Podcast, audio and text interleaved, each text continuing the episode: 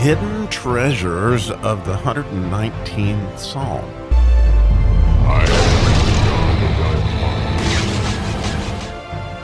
We get to dig around today in the 5th verse of the Ayin section of the 119th Psalm, which happens to be verse 125, and the idea of the letter Ayin being a vision and of doing, and of, you know, really what we're hoping for is God's vision, because we don't want the wrong vision for sure.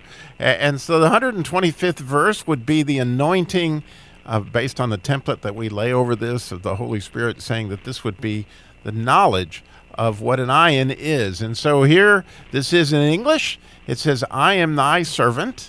Give me understanding that I may know thy testimonies."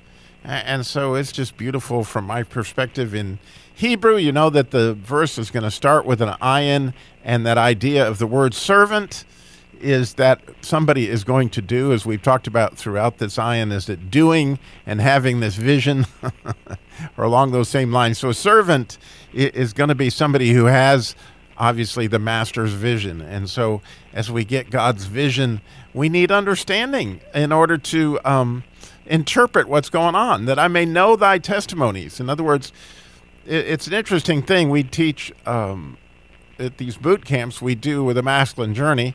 The second talk we always give, we call the larger story, to help people get some perspective on God's testimony, the story that he's telling. The larger story is what this talk is actually called. And the reason it is because in our lives, quite often, we feel like we've come into a movie, 2 hours late or 15 minutes late or whatever. It seems like there's bad guys. It seems like there's good guys. But, it's pretty hard to tell where this is going and where do I fit in and all that. And so as we understand more and more of what God's story, what the actual narrative is, it helps us not only see the reason for so many things in our life, but also to see, where we fit in and essentially who the heroes are and that kind of stuff, because we interpret life so much as a story. And so as God's servant, right, it helps a lot if we know the story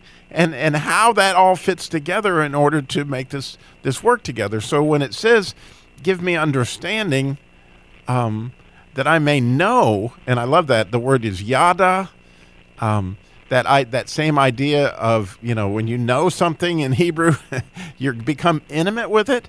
And so he's asking to be intimate with a testimony. And that in the Pilgrim's Progress, that the hero, Christian, he had his testimony kept near his bosom. In other words, in order to interpret the story, always to know that we are God's, he's got this, and I know that God's involved in this based on my own eyewitness. That's what a testimony is. And so this knowledge is critical, in my opinion, to having God's vision. So as an example of how this might work out to the reverse side of what happens when we don't have the proper interpretation, unfortunately, it's kind of my first marriage would be an example, because unfortunately my first wife and her family, my wife had a drug addiction problem that I was not aware of when I married her, and had gotten involved with this young man and actually had 3 children by this man.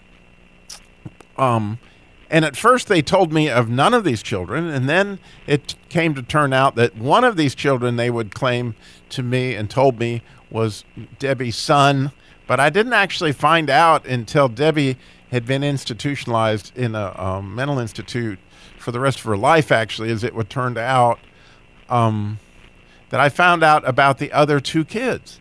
And so here, this was my life partner, and between Debbie and her family, nobody shared with me the story, right? What had happened, how these children had been born, and so obviously, not only did Debbie have the struggles that she had coming off the drugs, but and some of the other trauma that she'd gone through that, but she now had the separation of 2 of her children that she couldn't even tell anybody were her children.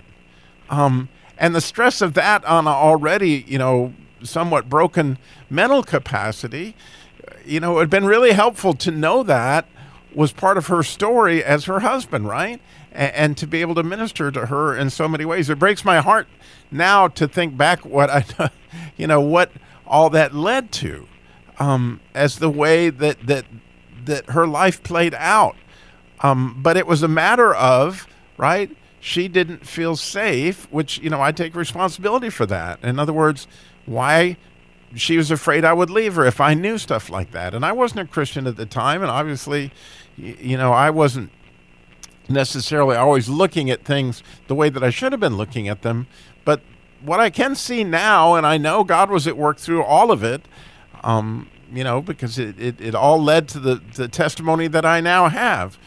But what I know in my heart is that here was a poor woman who had 3 children that she couldn't mother, and I can't even think of all the stresses that went into what was involved in that. So, you know, again, if we're going to be God's servant, we need an understanding, but in order to you know, have the walls come down so where he can tell you what's going on, he's got to be able to trust you with the information, right? And so, you know, we have to declare that we are your servant. I mean, we do want your vision. We do, you know, if you love me, you'll keep my command. But we love you, Lord. So, you know, we're your servant. You know, share with us what's really going on so that we can really minister to the people in the situation. And I love the psalmist's heart in this, and this is clearly some knowledge of an idea of what God's vision should be, that his servants would know his story. And the story is all through the Bible, but it's also in your own life and what he's worked in your life and your family's life and your kids' life. In other words, the story continues to go on, the larger story, and he's the hero, and finding our place in that story is one of the beautiful things that we get to do. And so as we think about this verse, right? We are your servant, Lord. Give us understanding that we may know intimately your testimonies. Thank you for listening.